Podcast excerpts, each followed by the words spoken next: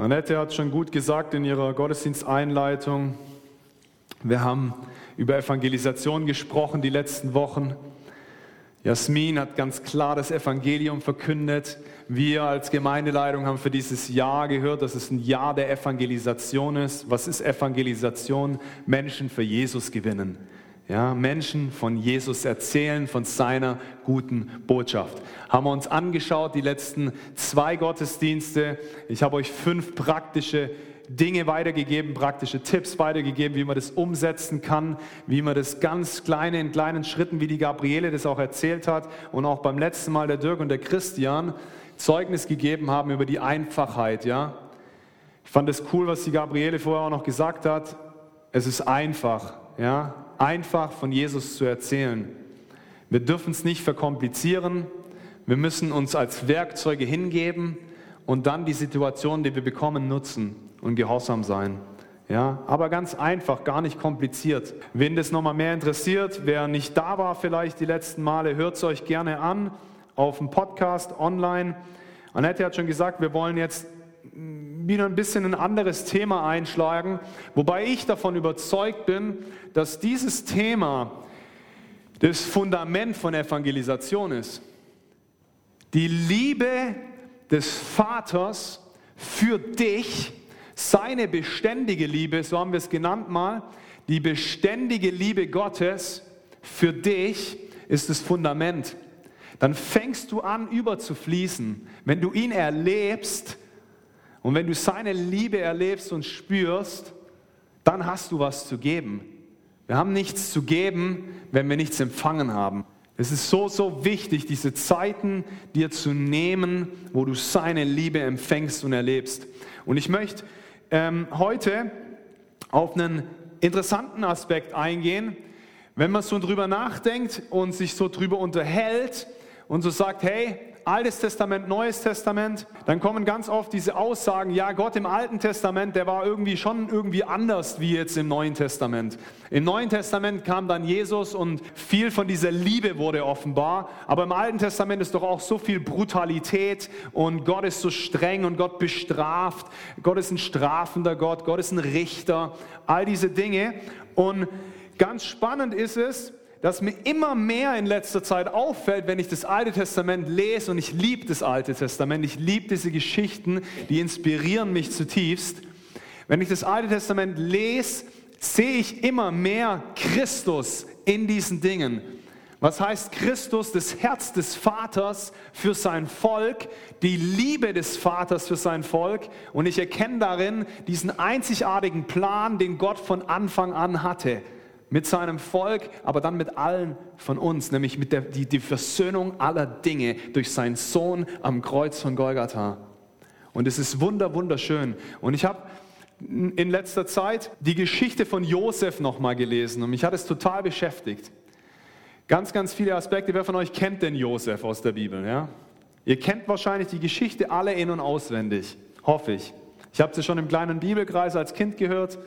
Und ich habe sie ganz oft gelesen, Josef und Daniel. Ich liebe die beiden, diese Charakterstärke, die die beiden haben im Alten Testament. Und bei Josef, wir, wir können das im 1. Mose ab Kapitel 37 bis 50 und wir werden auch heute all diese 14 Kapitel gemeinsam lesen. Nein, natürlich nicht. Ihr könnt es nochmal lesen. Ist eine total spannende Geschichte und vor allem, die liest sich total einfach. Ich finde, das ist ein richtig, das ist richtig gut geschrieben einfach. Macht richtig Spaß zu lesen und da stecken so viele coole Sachen drin. Unter anderem der Aspekt mit den Träumen. Ja, Träume sind in dieser Geschichte ein essentieller Kanal, wo Gott redet und Gott Türen öffnet. Also auch ganz, ganz cool und richtig, richtig stark. Auf jeden Fall Josef. Wer war denn Josef?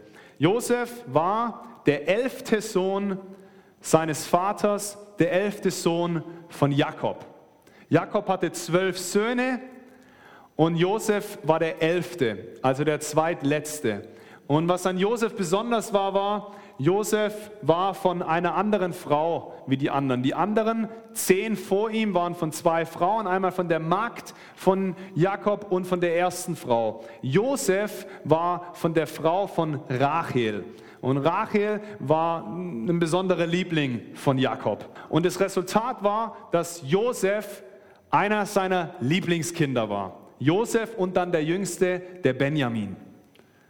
Josef ist dann übrigens auch einer der zwölf Stämme, aus denen das Volk Israel später entsteht. Also aus diesen zwölf Kindern, aus diesen zwölf Söhnen entstehen nachher die zwölf Stämme vom Volk Israel. Okay? Josef, der zweitletzte. Und ihr kennt die Geschichte. Josef äh, tritt dann auf.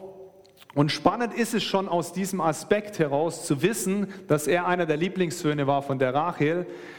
Da ist dann schon Eifersucht entstanden zu seinen Brüdern. Ja, die Brüder waren schon ein bisschen eifersüchtig, weil er oft eine besondere Behandlung von seinem Vater bekommen hat. Es hat sich dann in dem wiedergespiegelt, dass Josef zum Beispiel einen ganz besonderen Mantel geschenkt bekommen hat von seinem Vater, diesen bunten Mantel. Er wurde schöner eingekleidet wie die anderen. Und Josef hatte dann einen Traum, sogar zwei Träume. In dem einen Traum beugen sich elf Ähren vor ihm, sind so ähm, Ehrenbündel gewesen und er war eine Ehre und die anderen elf fangen an, in diesem Traum sich vor ihm zu beugen. Und wie Josef dann war, war, dass er natürlich direkt zu seinen Brüdern gegangen ist und seinen Brüdern erzählt hat, ich hatte einen Traum vom Herrn und das Coole an diesem Traum ist, ihr alle elf werdet euch vor mir niederbeugen. Vielleicht hat er es sogar noch provoziert. Ich weiß, wie ich manchmal mit meinen Geschwistern schon war in der Vergangenheit. Ja, dann fängt man auch noch so, also fang mal an, beug dich schon mal nieder. Ja, dann kann, man weiß nicht, wie es genau war, man kann es sich vorstellen, man kann ein bisschen zwischen den Zeilen lesen. Äh, auf jeden Fall ist er meiner Meinung nach, so lese ich es zumindest, schon selbstbewusst aufgetreten und hat ihnen das klar gemacht. Ihr, ihr werdet alle mal vor mir niederbeugen. Und das Resultat war, dass die Eifersucht der Brüder stieg. Und es heißt dann regelrecht an zwei Stellen, die Brüder fingen an, ihn zu hassen. Ja, sie hassten ihn. Aufgrund von dem Mantel, aufgrund von den Träumen, aufgrund von dem, dass er der Lieblingssohn war. Sie fingen an, ihn zu hassen. Und dann sind die Brüder mit den Schafen, Schafe weiden gegangen und der Josef wurde dann von seinem Vater zu ihnen geschickt und ist zu ihnen gekommen und dann haben die Brüder einen Plan geschmiedet. Hey, wäre doch cool, lass uns mal den aus dem Weg schaffen. Ja, vielleicht werden dann wir zu den Lieblingen. Wir hassen ihn, ja. Dieser Hass hat sie dazu bewegt, dass sie Josef aus dem Weg schaffen wollten. Sie wollten ihn umbringen, heißt es sogar. Und dann hat aber einer der Brüder gesagt, ich glaube, der Ruben war es, ich bin mir jetzt nicht hundertprozentig sicher, ähm, hat einer der Brüder gesagt, nee, nee, nee, das können wir nicht bringen. Lasst ihn uns in einen Brunnen hineinwerfen. Und haben sie ihn in den Brunnen hineingeworfen und Josef war in dem Brunnen und dann ist zufällig eine Karawane von äh, Medianitern war es, glaube ich, eine, eine, eine Karawane, die auf jeden Fall auf dem Weg nach Ägypten war, vorbeigekommen. Und dann hatten sie den Einfall, komm, jetzt können wir noch ein bisschen Reibach mit unserem Bruder machen, können wir noch ein bisschen Geld verdienen, wir verkaufen ihn.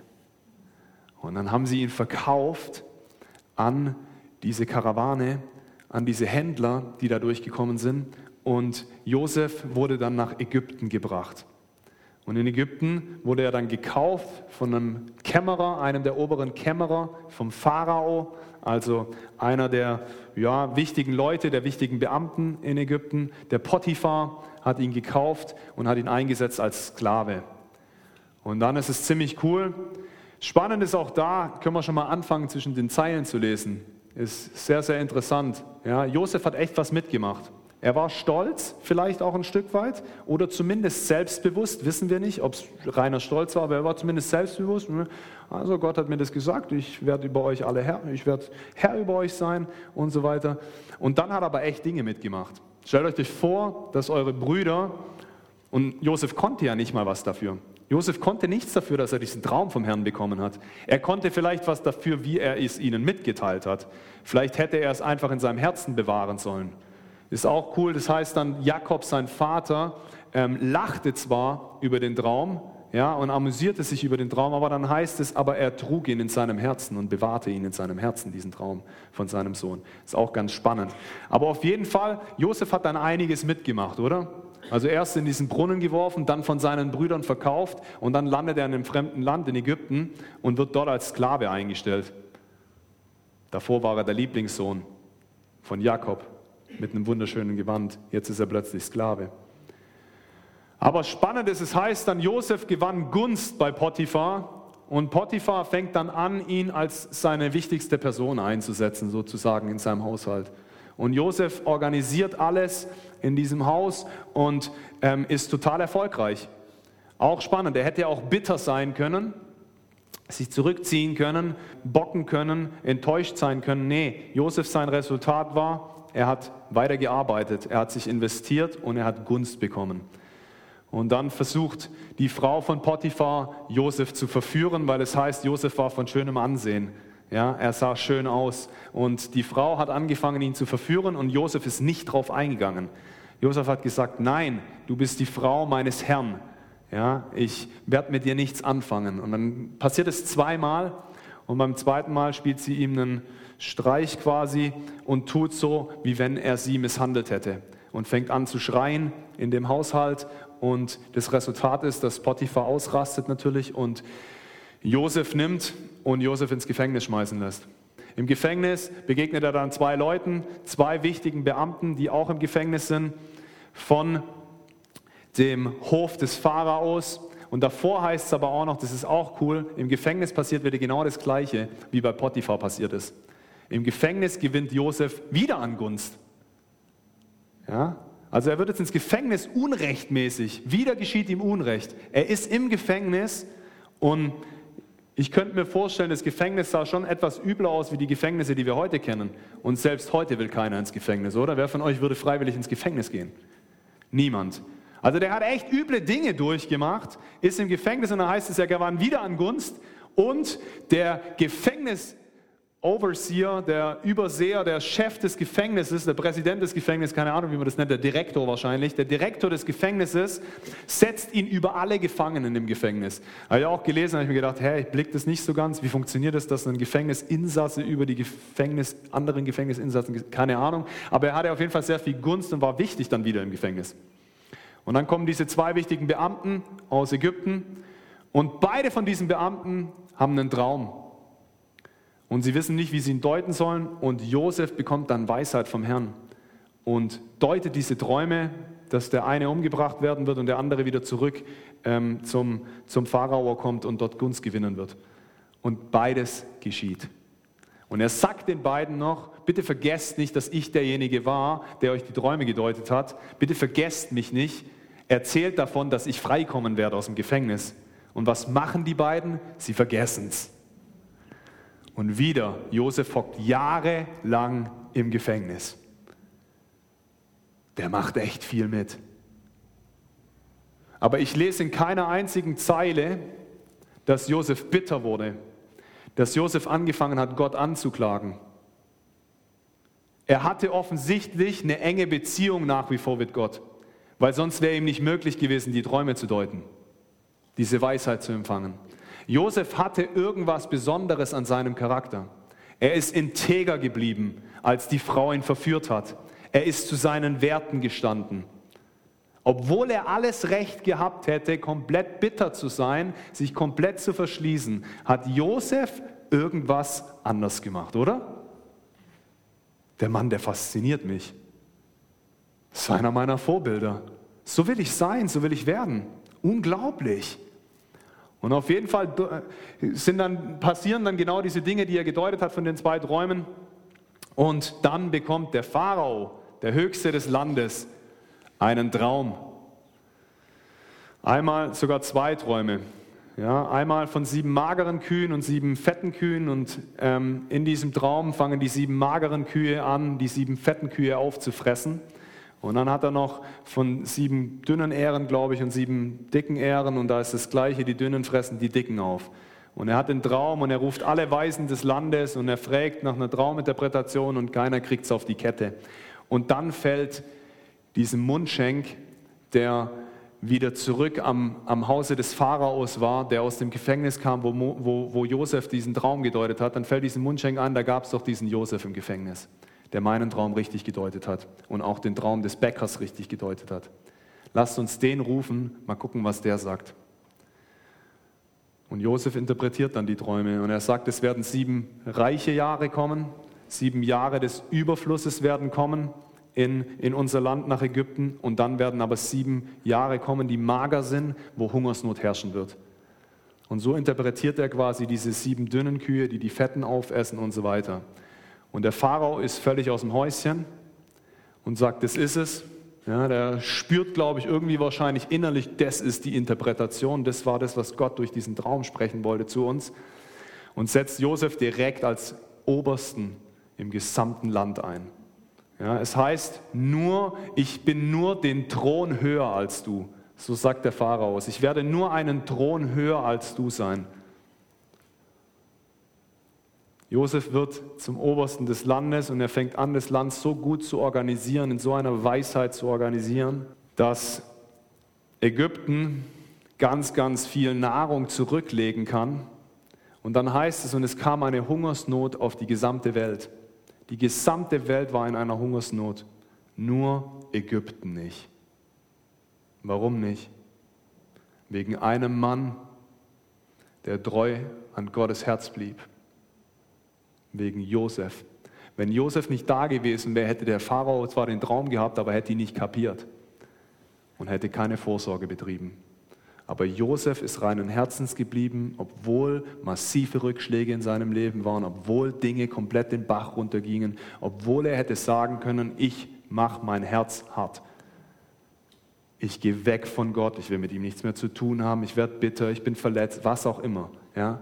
All diese Aspekte. Aber Josef bleibt treu an Gott dran. Und dann heißt es, die gesamte Welt ist in der Hungersnot und die Nationen kamen nach Ägypten, um Nahrung zu bekommen. Unter anderem Josef seine elf Brüder. Der Vater Jakob sagt dann, wir werden es nicht überleben, geht nach Ägypten, die haben noch was, die haben noch Essen. Und dann kommen diese elf Brüder und Josef sitzt da in diesem Saal und die elf Brüder kommen auf Josef zu und erkennen ihn nicht, heißt es. Aber Josef erkennt sie direkt im ersten Moment. Und dann ist er richtig gemein zu ihnen teilweise. Er versucht sie zu prüfen, warum sie da sind und so weiter. Und er gibt ihnen dann aber, was sie wollen. Er gibt ihnen die Nahrung, aber er zeigt sich ihnen nicht. Er sagt nicht, wer er ist und er schickt sie zurück tut sogar das Geld, was sie bezahlt haben für die Nahrung, wieder in die Säcke hineinschmeißen. Und sie kommen zurück zu ihrem Vater, machen die Säcke auf und stellen fest, da ist nicht nur die Nahrung drin, sondern auch noch das ganze Geld. Kriegen völlige Panik, weil sie denken, ach du meine Güte, haben wir vergessen zu zahlen, jetzt köpft uns, wenn wir nochmal runtergehen müssen, da sind wir am Arsch. Sorry, sind wir tot. Ja, geht's uns übel. Und Jakob sagt dann, als die Nahrung ausgeht, jetzt geht wieder und die haben dann auch Angst und Bammel und fürchten sich, was passiert, nehmen aber das Geld wieder mit und nehmen nochmal eine Portion Geld mit, also das Doppelte und wollen es zurückzahlen.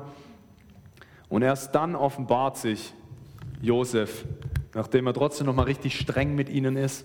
Dieses Mal mussten sie, weil Josef das wollte, den letzten Sohn, den letzten Lieblingssohn vom Jakob auch mitbringen, den Benjamin. Und dann hat Josef sie gezwungen, dass der Benjamin da bleiben muss und sie den Jakob auch noch holen sollen. Das ist eine lange Geschichte und ihr könnt auch da nochmal die Details lesen. Ich überspringe jetzt einmal ein bisschen. Ich hatte eigentlich gar nicht vor, die komplette Geschichte so zu erzählen, aber vielleicht war es der Heilige Geist, vielleicht war da jetzt was für euch dabei, was euch einfach ermutigt hat. All diese Dinge habe ich schon ganz, ganz oft gehört. Josef, ein absolutes Beispiel für Charakterstärke. Josef, ein Beispiel für Weisheit durch die Träume. Ja, sieben magere, sieben fette Jahre, da kannst du auch was für deine Finanzen persönlich mit rausnehmen, wenn es dir momentan gut geht, dass du lernst, Dinge wegzulegen, weise zu investieren, um dann magere Jahre vorzusorgen. Also da könnten wir jetzt ganz viele verschiedene Predigten und verschiedene Botschaften rausnehmen. Diese Treue von, von Josef, diese Liebe, ja, diese, diese Beständigkeit, Vergebung, wie er Vergebung lebt. Ganz, ganz viele Botschaften. Was mich an dieser Geschichte ganz neu tief bewegt hat, ist eine Sache. Wie beständig ist Gottes Liebe zu seinem Volk? Dass Gott es nutzt, dass er Josef in das Land Ägypten schickt, dass Gott Josef sein Herz so bearbeitet, dass Josef reinen Herzens bleibt, aus einem einzigen Grund, nämlich dass später das Volk Israel nach Ägypten kommen kann, um Nahrung zu bekommen. Gottes Liebe zu seinem Volk war so unfassbar und so beständig, dass er sogar Josef genutzt hat, der verkauft wurde von seinen Brüdern. Der Hass der Brüder hat Gott sogar genutzt, dass es zum Segen für sein Volk wird, dass sein Volk nicht umkommt. Und dann zieht Israel übrigens nach Ägypten. Und es ist der Anfang dann, wenn wir dann weiterlesen, das sind die letzten Kapitel, Kapitel 50 im ersten Buch Mose ist das letzte Kapitel, dann kommt Exodus, das zweite Buch Mose, und da kommt die Geschichte von Mose. Ja, da, sind noch, da ist eine gewisse Zeit natürlich noch dazwischen dann, zwischen Josef, also die sind dann einige hundert Jahre in Ägypten und denen geht es gut.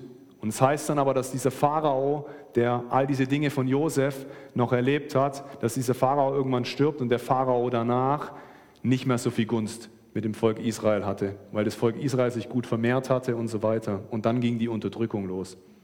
Aber eigentlich war Gottes Plan so voller Liebe und so beständig dem Volk gegenüber, dass er es genutzt hat, die Reichtümer Ägyptens zu benutzen, um sein Volk zu segnen. Krass, oder? Mich hat es so, weiß nicht, mich hat es so erwischt. Ich habe das das erste Mal habe ich das an dieser Geschichte erkannt, diesen Aspekt. Gott hat zu einem fremden König gesprochen aus einem Grund. Ich glaube nicht unbedingt, weil die gesamte andere Welt hat ja auch Hungersnot. Ich glaube nicht unbedingt wegen Israel, äh, wegen Ägypten. Ich glaube, er hat gesprochen zu dem Pharao, dass sein Volk am Ende des Tages durchkommt. Wenn wir das Alte Testament lesen und wenn du die Beziehung zwischen Gott und seinem Volk liest, erkennst du die Beziehung zwischen Christus und dir. Im Alten Testament ist die Beziehung des Vaters zu seinem Volk die gleiche Beziehung wie im Neuen Testament die Beziehung des Bräutigams zu seiner Braut. Der Vater, Gott der Vater ist so beständig. Seine Liebe ist so konstant seinem Volk gegenüber. Ja, er hat immer mal wieder Momente, wo sie ihn richtig, wo sie ihm richtig auf den Zeiger gehen.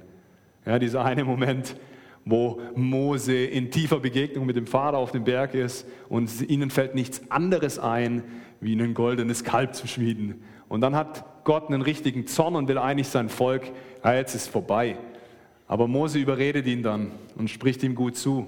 Es gab natürlich immer wieder Momente, wo Gott auch eine gewisse Art von Frustration erlebt hat, aber er ist immer dran geblieben, über tausende von Jahren, immer an seinem auserwählten Volk dran geblieben. Immer wieder, bei Josua. Er hat immer wieder, ja, Jericho ist eingebrochen. Sie konnten das Land einnehmen, das verheißene Land bei Gideon, bei David, unfassbare Geschichte und Gottes Treue, bei Daniel, wo Israel entführt wurde nach Babylon, bei der Esther, bei Nehemia. Es gibt so viele und das ist das Wunderschönste meiner Meinung nach am Alten Testament. Wenn du anfängst, das Wesen des Vaters zu erkennen im Alten Testament. Wie treu ist unser Gott?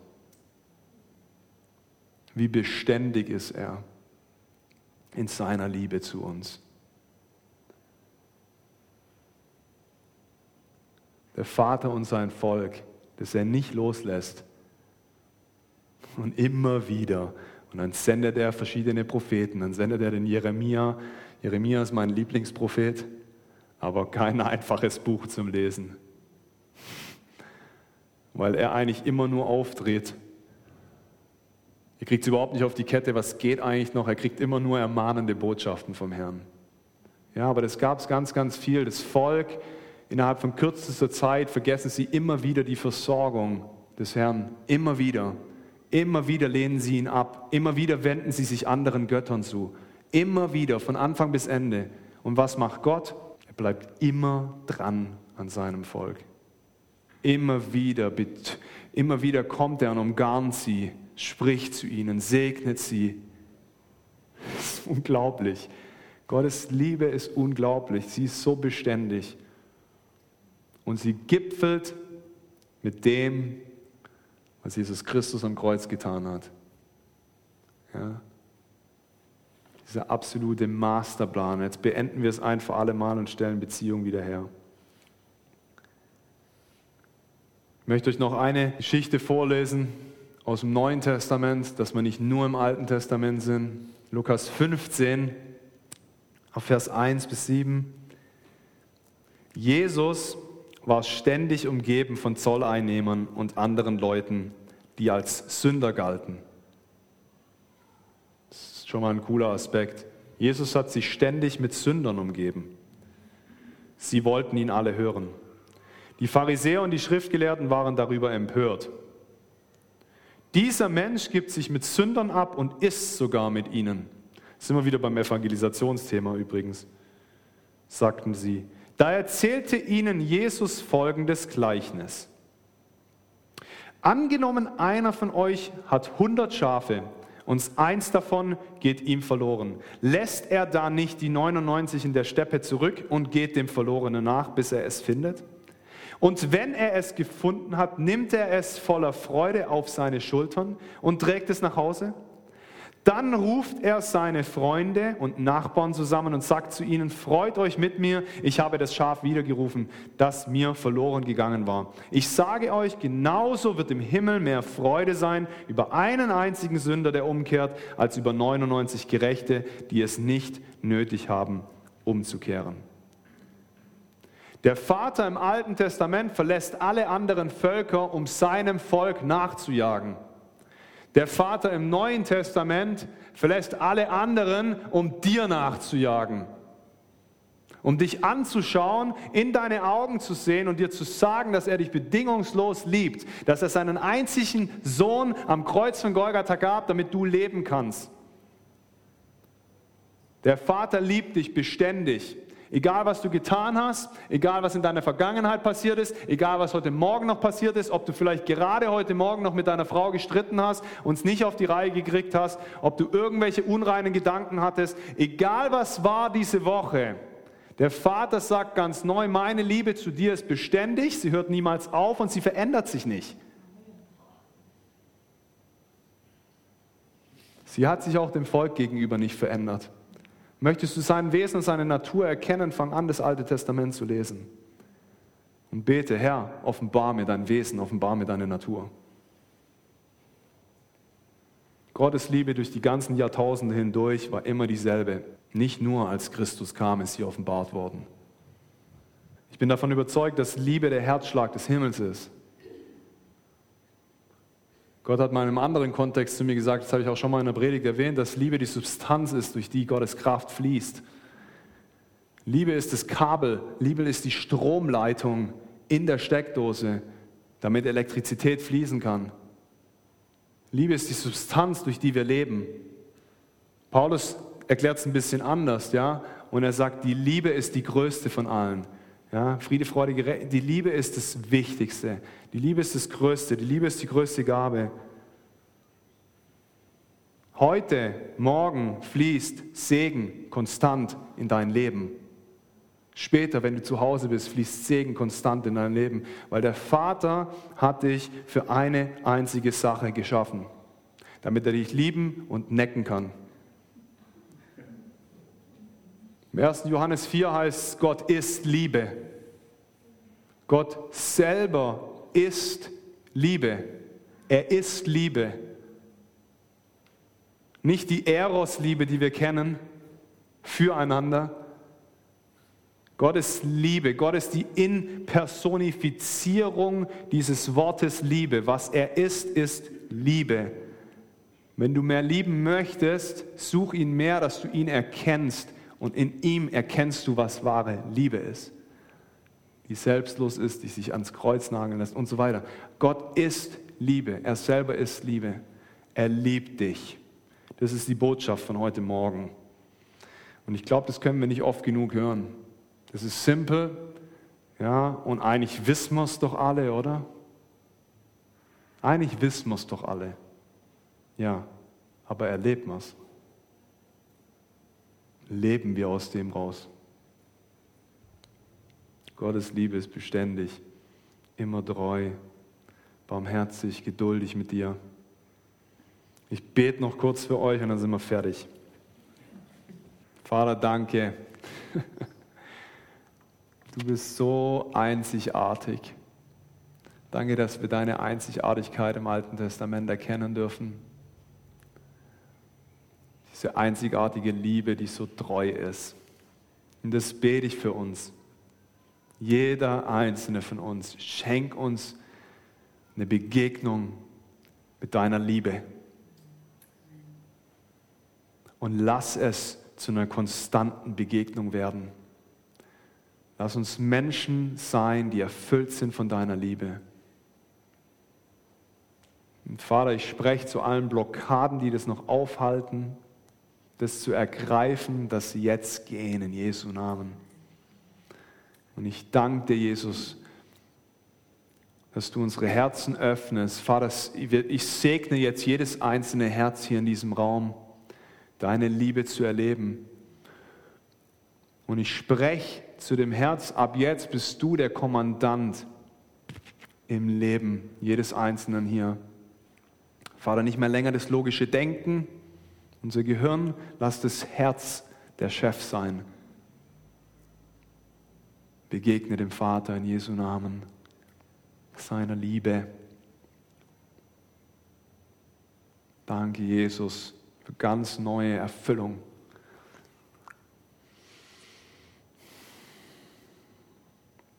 Wenn dir die Botschaft gefallen hat heute Morgen und du sagst, ja, das ist was, was ich brauche, dann sag einfach mal mit mir, ich empfange es.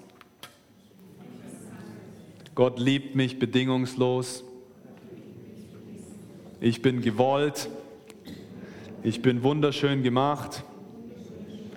Gottes Liebe für mich hört niemals auf. Und Gottes Segen fließt konstant in mein Leben. Amen.